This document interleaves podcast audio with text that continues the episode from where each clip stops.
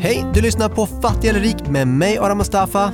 Och med mig Amelia Adamo. Idag så ska vi prata om ekonomisk barnuppfostran och hur du ska spara till dina barn så de får en bra start i livet. Eller barnbarn. Eller barnbarn Amelia. Eh, Men det här är inget du och jag har stenkoll på utan vi har hämtat någon annan som har stenkoll på det här. Sandra Pettersson, du är rådgivare på Handelsbanken. Varmt välkommen. Tack så mycket. Och idag när det nästan inte finns en krona att hålla i, och liksom, ja, hur tänker du att du ska fostra ditt barn till att bli penningmedveten? Så ska vi komma in på spara sen. Men jag, bara, jag tycker att det är så intressant nu när det inte finns pengar. När det är liksom något dolt. Ja, precis. Nej, men det där är ju en jättetuff utmaning idag eftersom att jag har ju lärt mig att man ska ha fysiska pengar och jag har lärt mig att räkna med 10 kronor, 5 kronor eller till och med 10 lappar. Eh, vilket jag försökte med mitt barn men jag märkte att det blev ganska oregelbundet för vi hade ju aldrig kontanter hemma. Så då måste vi hitta ett annat sätt. Och då är det ju den digitala världen som kan vara ganska skrämmande för oss som är uppvuxen med fysiska pengar. Våra barn är ju uppfostrade med det från tvåårsåldern sitter ju mitt barn och leker med surfplattan. Och då tar man ju hjälp av appar. För att det är fiktiva pengar som man jobbar med när barnen är så små och sen kan man gå över till riktiga pengar. Det som är så bra det är att man kan lägga in bilder och sparmål. Så att när barnet till exempel vill spara till en docka, en leksaksbil eller vad som helst. Så är det en bild på sparmålet och sen så en stapel som fylls upp. Så att de ser när de når målet och hur nära de är. Eh, och de kan ju tjäna pengar genom att göra uppgifter. Så jag lägger in i min app att de ska städa rummet, kanske de får 5 kronor.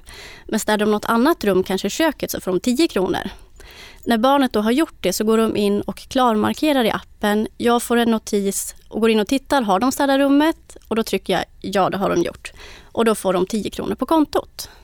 Det låter ju väldigt pedagogiskt. Då undrar jag, hur ser 10 kronor på kontot ut? Är det en liten rund guldpeng?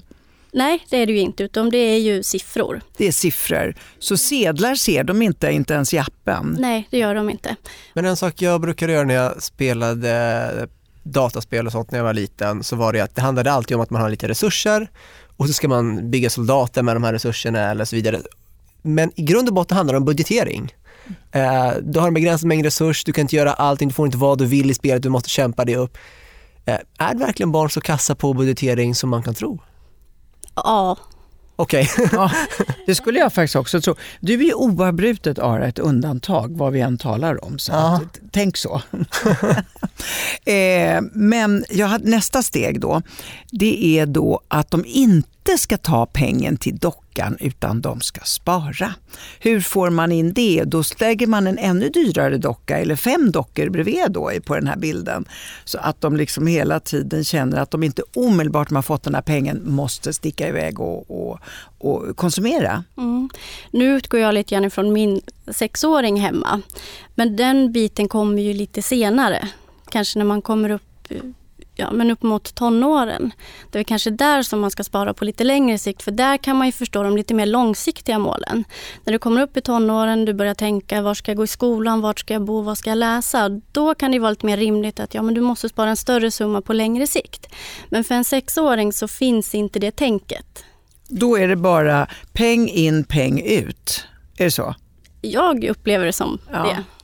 Men Amelia du har ju haft en hel del eh, barn och barnbarn som du varit med och uppfostrat lite grann då. Mm. Har du varit orolig för sånt här?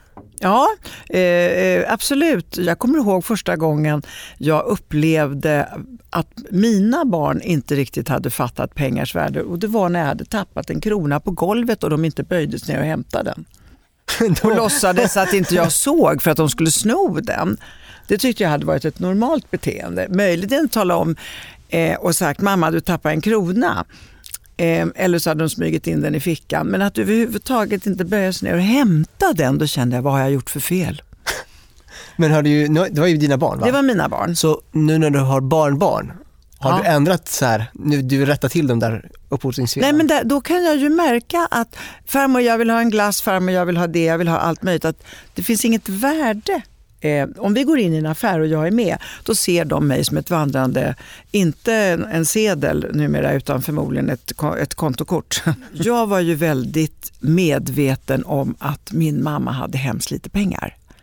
så lite pengar att jag inte bad om någonting. Jag var medveten om det. Jag tror att dagens barn har nog inte liksom, vet inte det. Rätt vad det är åker man till fjällen och köper liftkort för hur dyrt som helst. Eller någonting annat. Hur ska man få så att säga ett perspektiv på Alltså storleken på summorna från pysselbok till liftkort är ju ganska... Det är jättesvårt och där handlar det om att vara en bra förebild och prata om pengar ganska tidigt.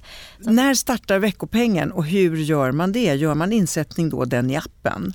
Ja, vi gör insättningen i appen och det är runt sex år som man brukar börja med veckopeng. Och den första veckopengen brukar vara en mindre peng som går till lördagsgodis till exempel. Men sen runt åtta år, då, bruk, då har ungefär hälften av alla barn mobiltelefon. Och då kommer det in lite mer med att man får veckopeng och att man jobbar upp kapitalet. Men eh, hur ställer ni er till debatten med veckopeng och månadspeng? Jag kommer ihåg att när jag var liten så var det folk som sa att med månadspeng då får man mycket mer på en gång, men jobbigt att vänta, veckopeng. Men förstår ens barn skillnaden eller vad som är bra? Veckopeng jämfört med månadspeng? Mindre barn vill ju göra av med pengarna direkt. De har ett sparmål och de cashar ut. Medan när man är lite äldre och kan se lite mer långsiktigt, då får man ju kanske tänka annorlunda. Eh, om man nu eh, jag hoppar från vad barnet vill till det vuxna. Eh, så, eh, så är det ju många föräldrar som sparar barnbidraget just för att det ska bli kanske en, en första liten insättning i bostad eller körkort eller vad det nu kan vara för någonting. Det är långt ifrån alla som sparar barnbidraget. Det är ganska tufft ja. att få iväg hela det. Ja. Och samtidigt om man sparar barnbidraget och det aldrig ser det, då får du ju heller inte det som du får efter Ara, någon slags budgettänk. Det här har jag att röra mig med. Det här får jag och det här ska ingå i det. Men det intressanta där är att eh, när jag växte upp så hade jag aldrig varken veckopeng, månadspeng, eller fick det jag ville när jag bad om. Eh, men det blev jättebra budgettänk av mig också. Mm. Så jag vet inte hur effektfullt det egentligen faktiskt är med veckopeng. Jag förstod bara väldigt snabbt att ja, men, man får inte allt man vill ha. Man får, man får vänta, man får hoppas på att... Men det, det är ju ofta sådana här jämförelser. Hur mycket får du? Får du så? Får du... Mm. Eh, och det, nej, jag får inget. Det kan ju inte... Ja, men jag tror också att du, det du säger där lite grann slår lite huvudet på spiken, att du fick vänta. Det är det barn inte får göra idag riktigt, utan det går väldigt snabbt. Föräldrarna är väldigt snabba med att köpa det barnen vill ha, för att vi har möjlighet idag. Och då får inte barnen vänta och då lär man sig inte uppskatta det man får.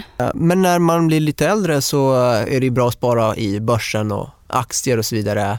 Och eh, då gjorde jag, när jag började, så fick jag liksom läropengar en liten summa, några tusen lappar och eh, bara försök lära dig på det.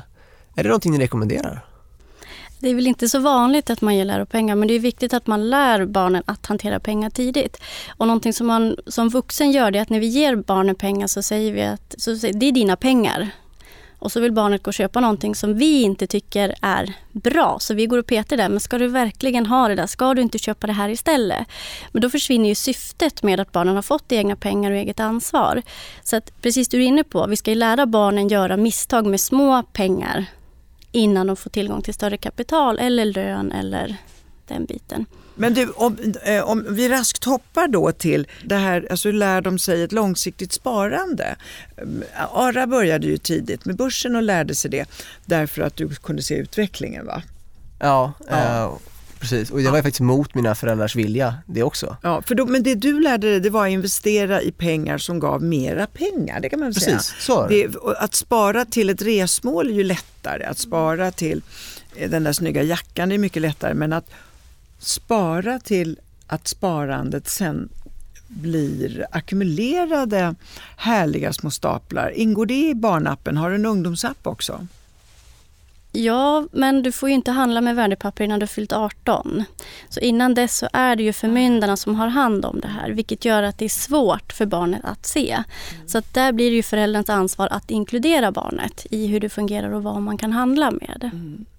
Och det kan man verkligen, jag kan tipsa om att det funkar utmärkt att plocka in en 14-åring, 13-åring, visa dem vilka fonder man har, eh, låt dem välja en eller två aktier, gärna något stort stabilt som Disney eller eller något sånt. Så Ja, han, just de kunde, Pixar, de kan spara, spara i någonting de kan identifiera kanske. Ja, det är ganska kul hur många jag känner på börsen som säger att deras barnportfölj när de har fått välja Activision Blizzard eh, och Disney och så Ja. tv-spel och eh, filmaktier är har gått bättre än deras portfölj. klimatsmarta så kan de ju spara i något klimatsmart och så. Man kan uppmuntra det. Jag har ett förslag till er som lyssnar. Till fredagsmyset. Ha en liten kvart, 20 minuter hur, man, hur roligt det kan vara att spara till någonting som växer och inte spara till en omedelbar konsumtion. Genom att just göra på det här sättet, att titta vad är barnen intresserade av.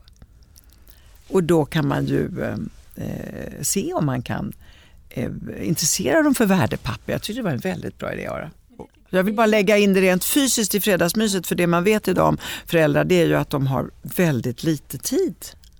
Och då måste man schemalägga allting för eh, moderna föräldrar. Så då har man en liten sån här eh, penninguppfostrarstund, fast det får inte heta så såklart. Fredagsfonder. Fr- Fredagsfonden, så kan man se hur den ökar varje fredag. Är inte det skojigt? Jag tycker att det är en jättebra idé. För för många ungdomar så är banken osynlig.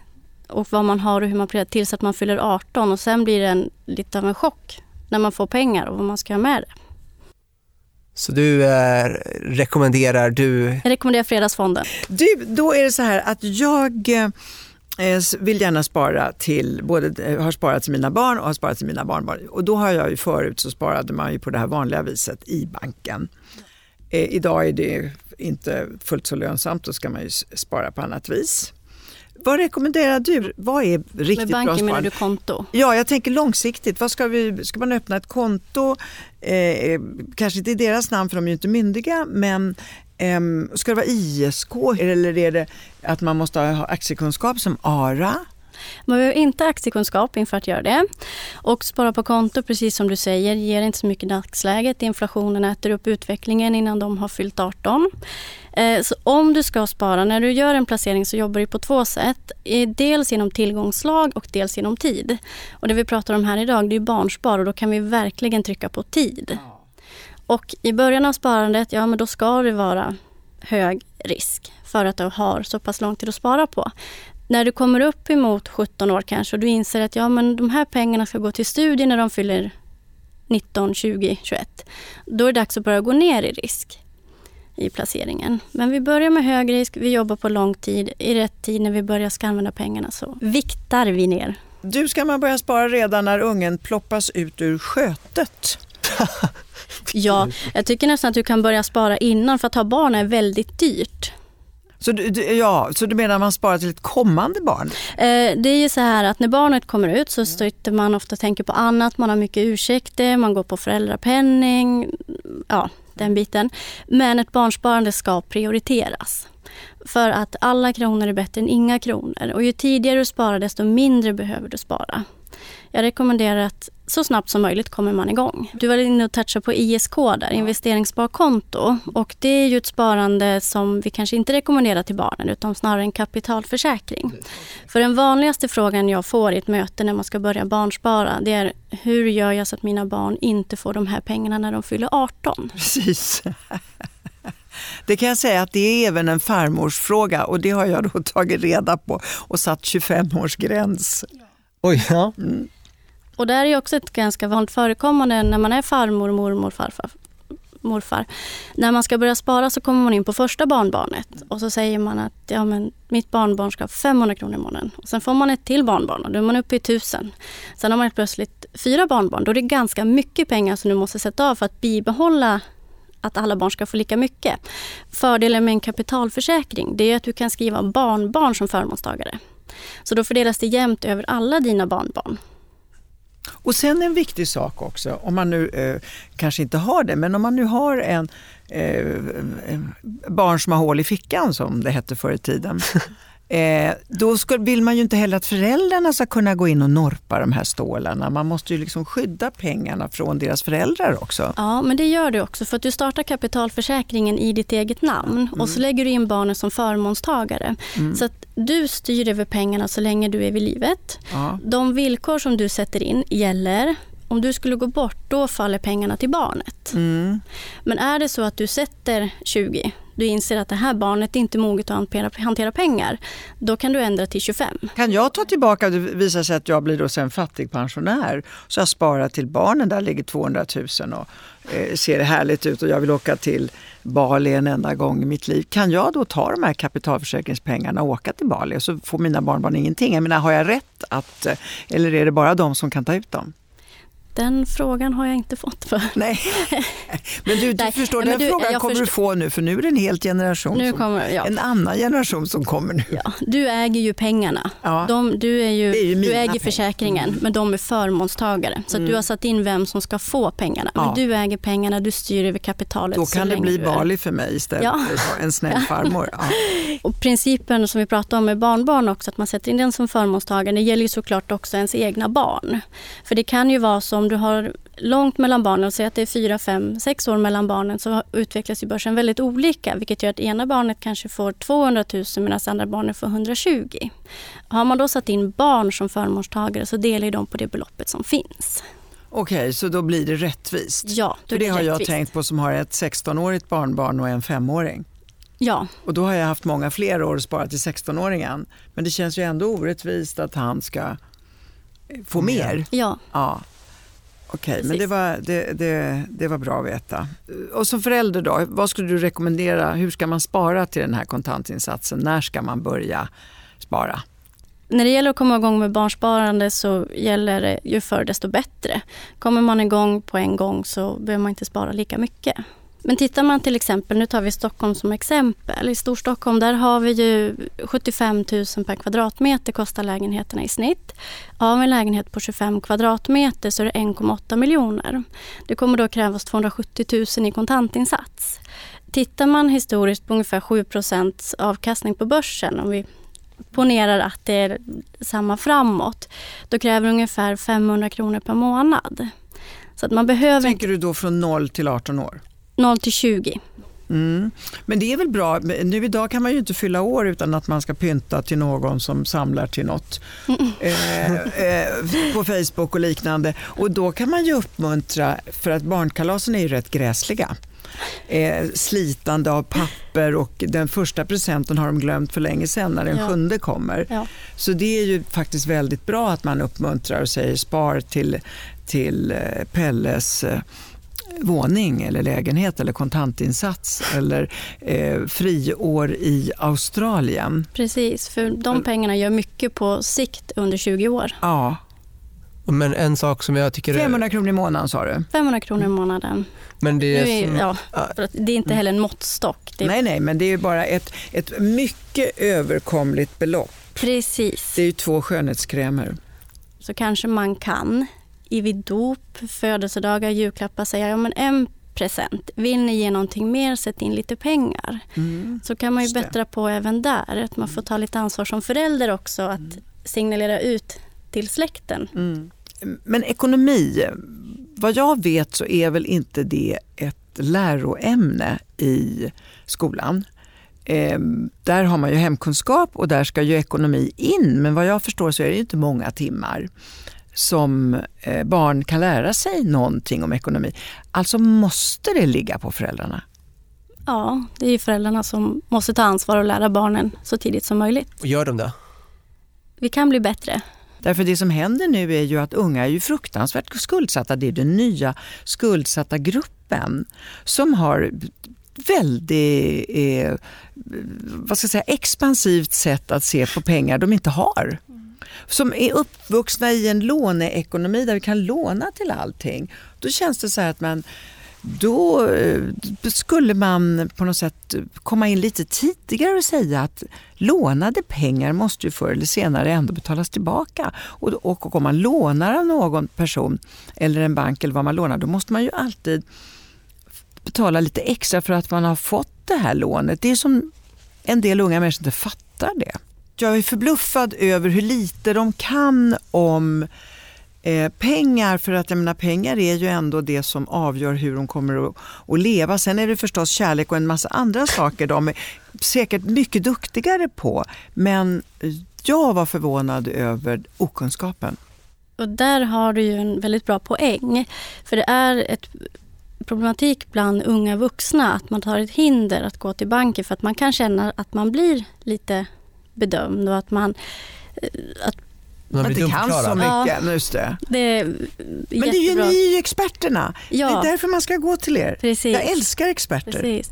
Men det är där föräldrarna också måste lära in och att man kan kontakta oss Ja, tidigt. ni är ju till för det. Avslutningsvis, eh, skulle du kunna ge oss tre stycken spartips att prata om när man har sin fondfredag? Ja, det första är ju som jag varit inne på, prioritera, börja tidigt. För det man vill komma åt är ju ränta på ränta-effekten. Att låta pengarna växa under 20 år gör att du får avkastning på avkastningen.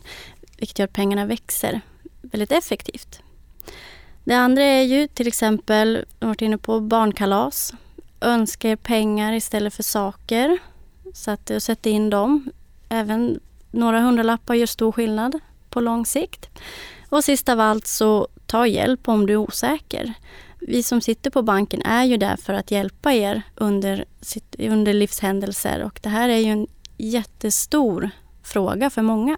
Jag ska tacka dig Sandra. Jag har eh, funderat rätt så mycket just på grund av att jag har barn, barn. Och jag tyckte jag fick väldigt många bra tips. Så tack så mycket. Tack! Tack, tack.